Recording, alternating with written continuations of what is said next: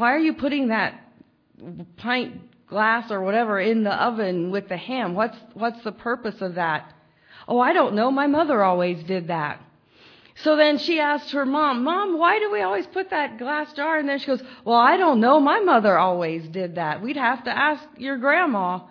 So they go ask grandma, Grandma, why did we always put this jar of water or whatever in the oven? And she says, Oh, because my rack was uneven and I didn't want all the juices to go to one end of the ham. It balanced it out. That was it. But they just did it because it was done and uh, they saw someone do it, so they did it. And I thought, wow, how often do we do something just because it was always done that way? And we don't stop and think about the why is it being done that way? Let's pray. Dear Jesus, our gracious Heavenly Father, I thank you so much for this opportunity that you've blessed each and every one of us with. And I praise you, Father, for how you have been with Reuben and you've touched his body, Lord, and, and you've heard the prayers of, that have gone up before you on his behalf and you've answered them. I thank you for that. I thank you for being with Tana and what you're doing in her life and, and others that are not here this morning and how you are with them right this very moment and that you are working all things out to your glory and we thank you for it. So Lord, we give you this time that we have. And Father, I just ask that you just open all of our hearts and our minds to understand what communion is all about.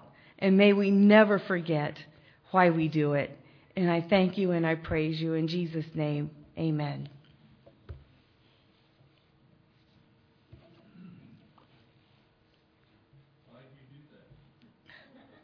I'm thirsty. Would you like one? you can get some out there. I'm not sharing mine. oh, in Exodus, communion, what we call communion, is also known as the Lord's Supper. It also began as the Passover. And it started in Exodus chapter 12. And I'm not going to read all of that. I'm just kind of going to pick out a few verses from Exodus chapter 12. But we know at this time the Israelites were in bondage in Egypt. And Moses had been called to lead God's chosen people, the Israelites, out of bondage from Egypt. And there had been plagues that had been brought on the Egyptians so Pharaoh would let God's people go. And he just kept holding on. He wasn't about to let these people go. There was thousands and thousands of these people that were now slaves and did all the work. The Egyptians didn't have to do anything. The Israelites did it for them. So why in the world would Pharaoh want to let these people go? But God chose Moses to be the leader to get the Israelites out of Egypt. And the Passover came about because of God and freeing the Israelites. And the whole story about the Passover is in Exodus chapter 12. But one of the things I wanted to point out was in chapter 12, verse 5, that God is telling Moses the, to allow the Israelites to get a lamb. This is part of the Passover meal. He says, Your lamb shall be without blemish, meaning it can't be sick, it can't have scars, it has to be perfect in all of it ways it can be perfect. And it had to be a male of the first year. It says you may take it from the sheep or from the goats. And then they're supposed to keep it for a certain amount of time. And then they are supposed to butcher this lamb. In verse 7, it says, You shall take some of the blood and put it on the two doorposts and on the lintel of the houses where they eat it. Then they shall eat of the flesh on that night, roasted on fire, with unleavened bread, and with the bitter herbs they shall eat it. Do not eat it raw, nor boiled at all with water, but roasted in fire, its head with its legs and its entrails. You shall let none of it remain until morning, and what remains of it until morning you shall burn with fire. And thus you shall eat it with a belt on your waist, your sandals on your feet, and your staff in your hand.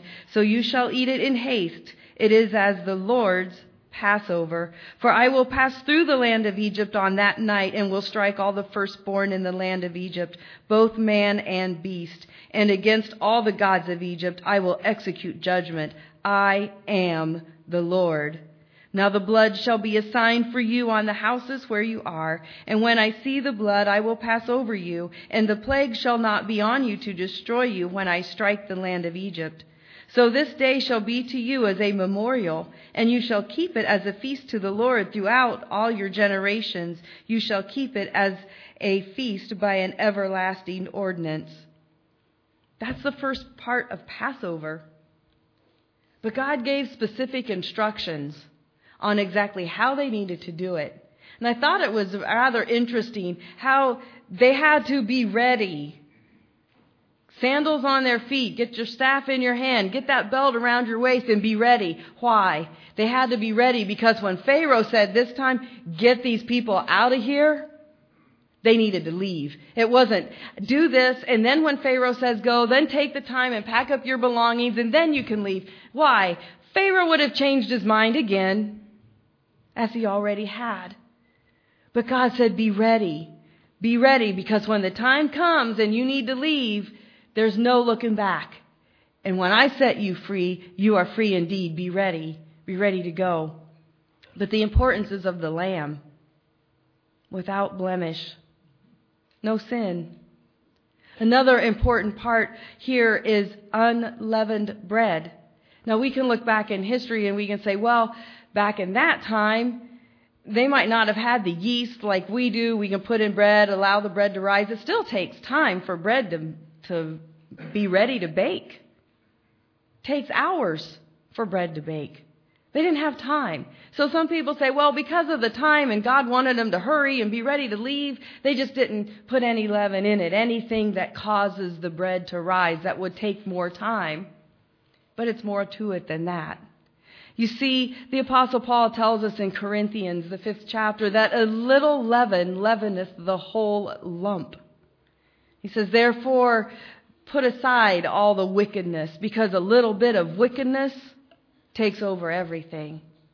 Leaven was symbolic of sin. A little bit of sin in the life of a human being destroys that human's soul. A little leaven goes a long way. So the symbolism of unleavened bread, not just that they were in a hurry, but they had to be pure. They had to be set apart for what God wanted, and they couldn't be set apart with sin in their heart.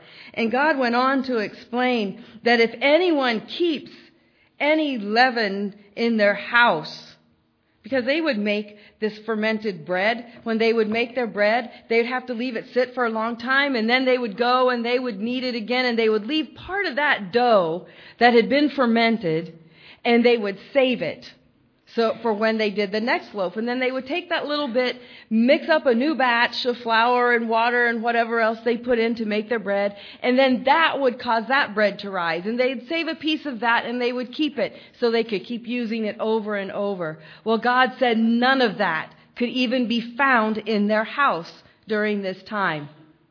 Completely free from leaven.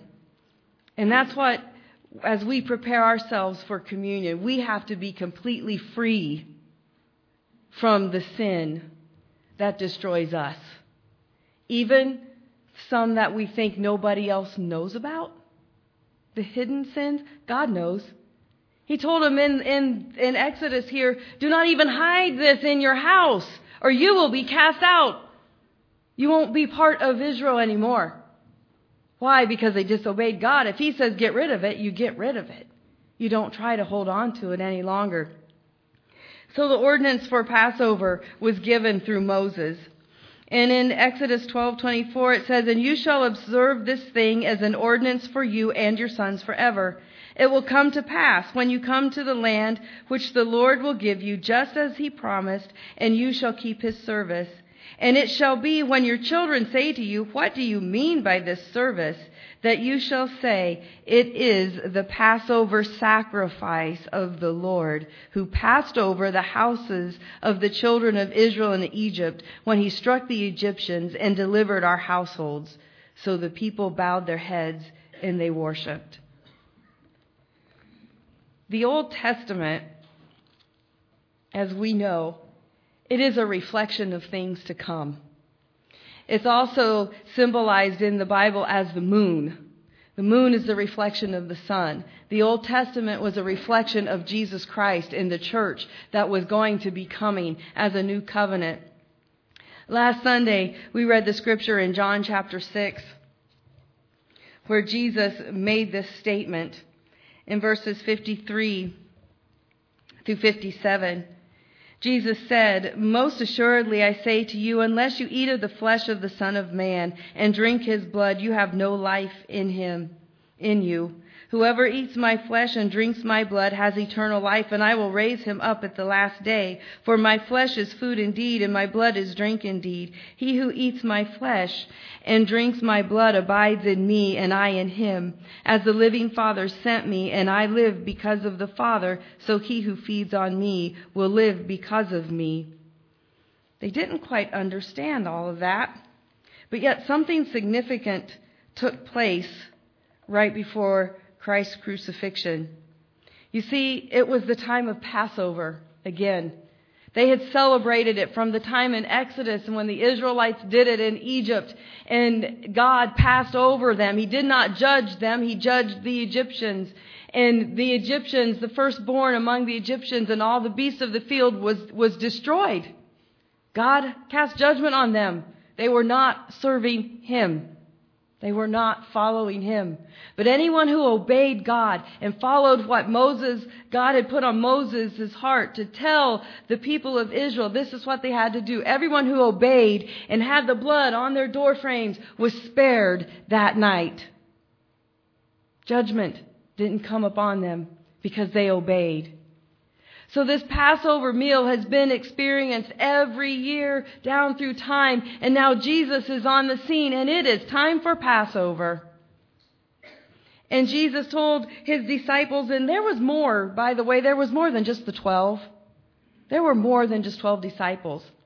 As it tells us in God's Word at this time, as they were getting ready for Passover, Jesus told the disciples to go and find this man who was carrying this pitcher he said, You'll know him by what he's carrying, and go up to him and say, Prepare an upper room in your house, for the master and his disciples are coming to observe Passover. So disciples went and did that, but then we read a little bit further and it says, a little bit later, Jesus and the twelve showed up for what the disciples had already had prepared. They prepared the upper room for the Passover feast. And Jesus was looking forward to this time with his disciples because he knew that this was the last time that he would have any kind of meal with them. Hence, the Last Supper, the Lord's Supper. I thought it was interesting in Exodus 12 that when Moses told the people that when they tell their children why they do this, it's because it is the Passover of the sacrifice of the Lord. He didn't say the sacrifice of a lamb. He said, You tell your children, we do this service, we eat the unleavened bread, and we drink of the fruit of the vine, and we go through this process because it is the Passover of the sacrifice of the Lord. Do you see it? Foretelling in the Old Testament of what was to come in the New Testament through Jesus Christ.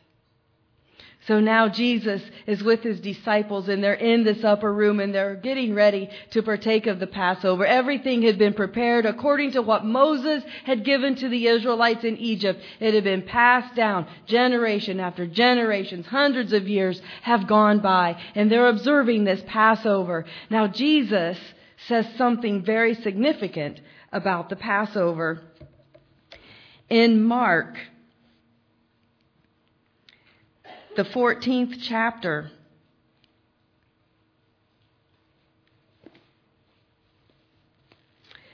but starting with verse 22. They're getting ready to, to take the Passover.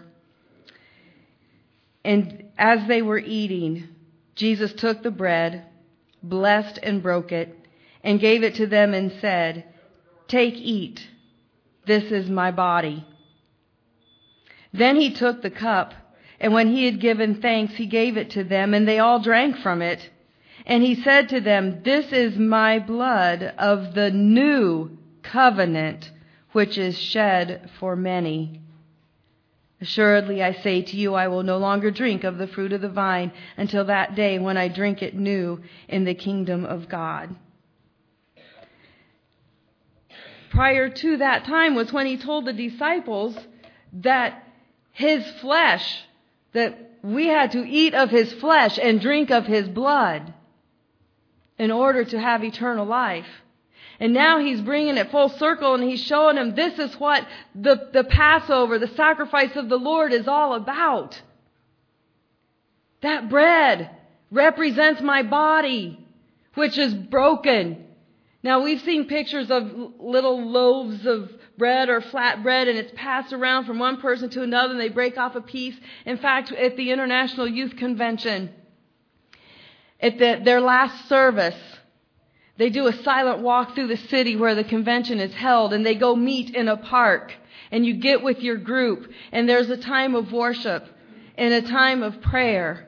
And then leaders go and they get a little unleavened loaf of bread and they get juice and they take it back to their group and they have communion and we pass that loaf of bread from one person to the other, and they break off just a piece, just like the disciples did.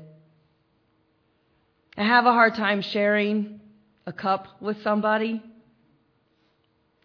but that is part of what the disciples did.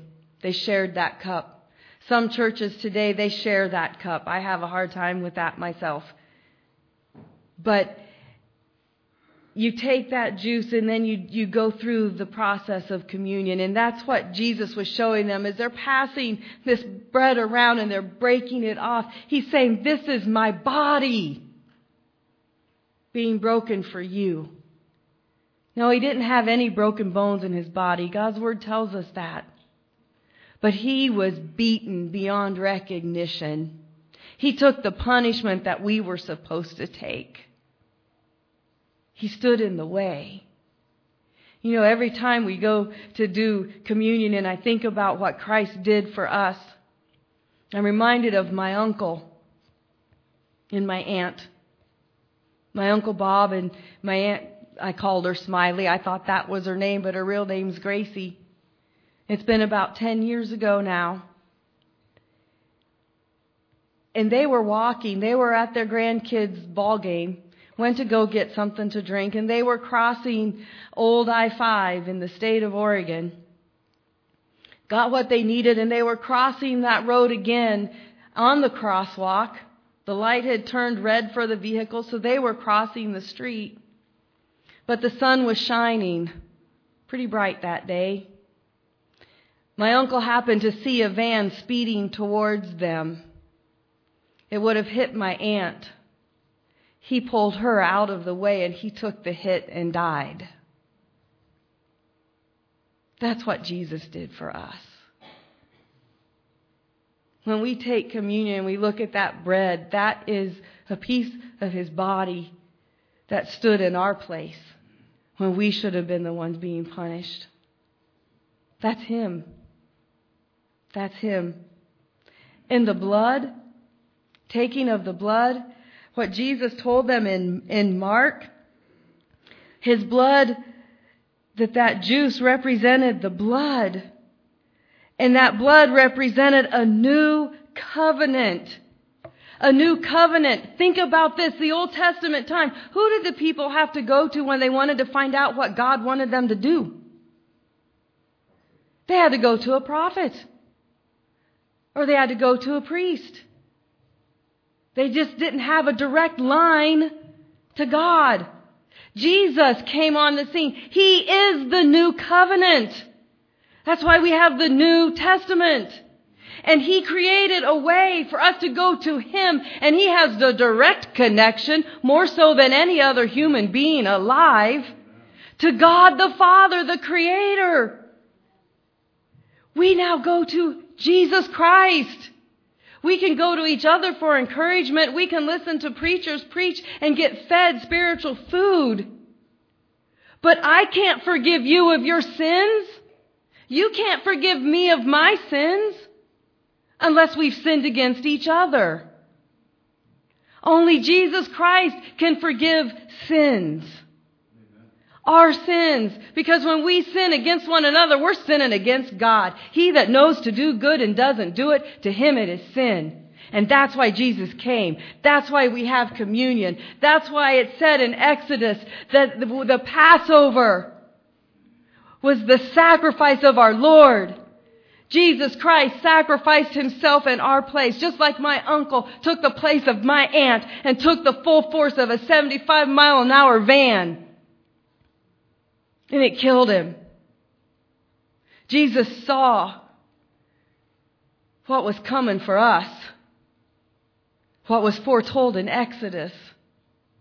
That unless you have the blood of the Lamb around your door, unless we have the blood of the Lamb on our heart's door, when God passes judgment on people, the death angel comes and they are destroyed without the blood of the Lamb on their door. The new covenant is Jesus Christ. We don't have to go to a priest or a rabbi or some other so called holy man. We can go straight to Jesus Christ. And we partake of the bread. We partake of that wine. They call it wine. I hate that word wine because it's used in different ways.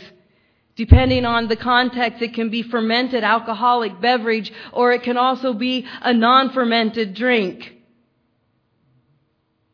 But there's something else. Remember leaven? A little bit of leaven goes a long way. And they were not to have anything of leaven, which means it's fermented. Now think of this Jesus was without sin, tempted in every way that we are, yet without sin. The bread in the communion is made without yeast. It's unleavened. It is not fermented because Jesus was without sin. The juice that we drink is non-alcoholic. It is not fermented. Jesus' blood was without sin. We are not to partake of something that is fermented when we are to honor Jesus Christ with the bread and the juice that we drink because he was without sin. And fermentation goes a long way and fermentation in the Bible is symbolic of sin and sin is destruction. Jesus was without sin. And just so you know, there is no alcohol and when we partake of communion. We are honoring the fact that our Lord and Savior was the sacrifice for our sin. He was without sin. None of that stuff was to be found in the house of the Israelites, or they would not have been set free from the bondage of Egypt. None of that fermentation, none of that sin can be found in our lives if we want to have eternal life with Jesus Christ. And the only way that that is not in our life is if we give it to Jesus Christ and let Him take it for us as He did when He went to the cross. He was the sacrifice once and for all. The end of animal sacrifices for sin. He was the Lamb of God that was without blemish. He was pure and He was holy. He didn't deserve to take our punishment but he took it in our place so we could live with him and have eternal life. He did it for us. When we take of communion, it's not just because we've always done it. It's not because of it being a ritual or a tradition. Because Jesus himself said, as often as you do this, do it in remembrance of me. Do it in remembrance of Jesus Christ, what he did for us. His body was broken for us. His blood was shed for us. So when we accept him, we are no longer condemned. but we go from life to life everlasting because of what Jesus did for us. Paul takes it one step, a little bit deeper in Corinthians, 1 Corinthians chapter 11. One of the things about the Greeks and the Corinthians is they knew how to celebrate. They had feasts, they did all kinds of stuff. And they made a big party out of everything. And Paul had to bring them back to reality of why are we doing this? Why are we having this Passover? Why are we observing the Passover? You're not supposed to come hungry and eat everything that you think you can get your hands on. No, because Passover is too significant for that. It's a time to take a look at self. And he says in 1 Corinthians chapter 11, starting with verse 23, the apostle Paul says, For I received from the Lord that which I also delivered to you, that the Lord Jesus, on the same night in which he was betrayed, took bread. And when he had given thanks, he broke it and said, Take, eat. This is my body, which is broken for you. Do this in remembrance of me.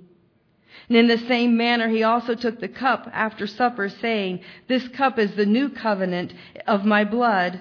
This do as often as you drink, drink it in remembrance of me. For as often as you eat this bread and drink this cup, you proclaim the Lord's death till he comes. Therefore, here's a warning. Therefore, whoever eats this bread or drinks this cup of the Lord in an unworthy manner will be guilty of the body and blood of the Lord. But let a man examine himself, and so let him eat of the bread and drink of the cup. For he who eats and drinks in an unworthy manner eats and drinks judgment to himself, not discerning the Lord's body. For this reason, Many are weak and sick among you, and many sleep. For if we would judge ourselves, we would not be judged. But when we are judged, we are chastened by the Lord, that we may not be condemned with the world. Hmm. The significance of the Passover was all about the sacrifice of the Lord. It was all about the reason he came we knew at Christmas we celebrate Jesus' birth. He came for the main purpose to be crucified for our sins. That's why he came. And the only way, the only way that we can have eternal life through Jesus Christ is to accept Jesus into our heart, into our life, and ask Him to forgive us of our sins. That's why He was nailed to the cross. Every sin ever committed was nailed to that cross. We just have to believe it and we have to accept His forgiveness. But He's not just going to come around and say, oh, you're forgiven, you're forgiven. Oh, you're not, but you're forgiven, you're forgiven. No, it doesn't work that way. He forgives anyone who asks. Anyone who comes to Him and says, Father, would you please, Jesus, forgive me of my sins and come into my life? And He does. He does. It's not about when you pray or where you pray or what direction you face when you pray. It's about your heart. That's why the Apostle Paul says, examine yourself. And I know we've heard this many different times. Take a look inside before you take communion. Make sure your heart's right with Jesus Christ. It's a serious thing, but it's also a time of celebration. Think about how the Israelites celebrated. Even though there was weeping and crying and screaming in the streets of Egypt that night, when the firstborn among the Egyptians and among all the animals was killed because of the judgment of the Lord passing over them. But those that followed and obeyed God and had the blood over their doors and took unleavened bread and got rid of anything that was fermented in their house they were spared. And that death angel passed right over them. And they were able to be free from the bondage of the Egyptians that night. The celebration that they had to be set free. Well, it's the same thing. I used to think communion was a sad thing because it represented the death of my Lord and Savior. Yeah, it's sad on one hand, but on the other hand, praise God. We can say, praise God, I can take this bread, I can drink this cup because of my Savior. I'm not being condemned with the world. And I honor Him when I partake of communion. But heed that warning. Don't take communion unworthy. Don't take it unworthy. What makes us unworthy? Sin. What makes us unworthy? If we have something against somebody else. What makes us unworthy? What are we holding on to? Worry? Doubt? Bitterness? Are we jealous? Are we taking blame for things we have no control over when we should be giving everything over to God? That's all He wants from us is everything. Now, here's something else of significance that goes with this. You see the altars in front of you. Do you know the altar is symbolic of Jesus Christ? Do you know that? We've sung songs, cast all your cares on Him and bring your all on the altar. But Jesus says, cast all your cares on me. Why? Because He cares for you. Give him everything.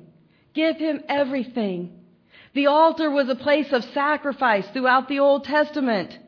That was the altar where they, they killed the lambs and the goats and the blood was shed. That was where sacrifice was made on that altar. That altar was symbolic of Jesus Christ, the ultimate sacrifice.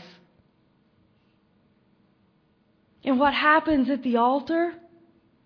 is between you and God. And if someone feels led to pray with you and they come and pray with you, then what happens at that altar is between you and God and that person that prayed with you and nobody else. It's sacred. It's sacred. So this morning, as the worship team comes back up, and as they, they sing and do their song, that is our time for us to examine our own self. Don't worry about who's sitting behind you, in front of you, beside you. This is you and God. You have a direct connection to God Almighty through Jesus Christ, not who's around you. It's through Jesus Christ. And I invite you to come to these altars that represent Jesus Christ and cast all your cares on Him. All of them, no matter what. And if you want to pray for somebody else because you know their need, pray for them too. It's an honor to come to Jesus. And as you look at these altars, picture Jesus standing before you with arms open wide saying, Come. Just come to me. Jesus wants to wrap his arms around you and hold you and hug you and tell you everything is okay. We're going to take communion this morning and everything is okay because of what Jesus did for us. And we do this in remembrance of him. So as the worship team does their song, I invite you to come and prepare your heart, your upper room for communion with Jesus Christ. Just as the disciples went and prepared the upper room in that house for the Passover, take the time to prepare your heart for communion with Jesus Christ.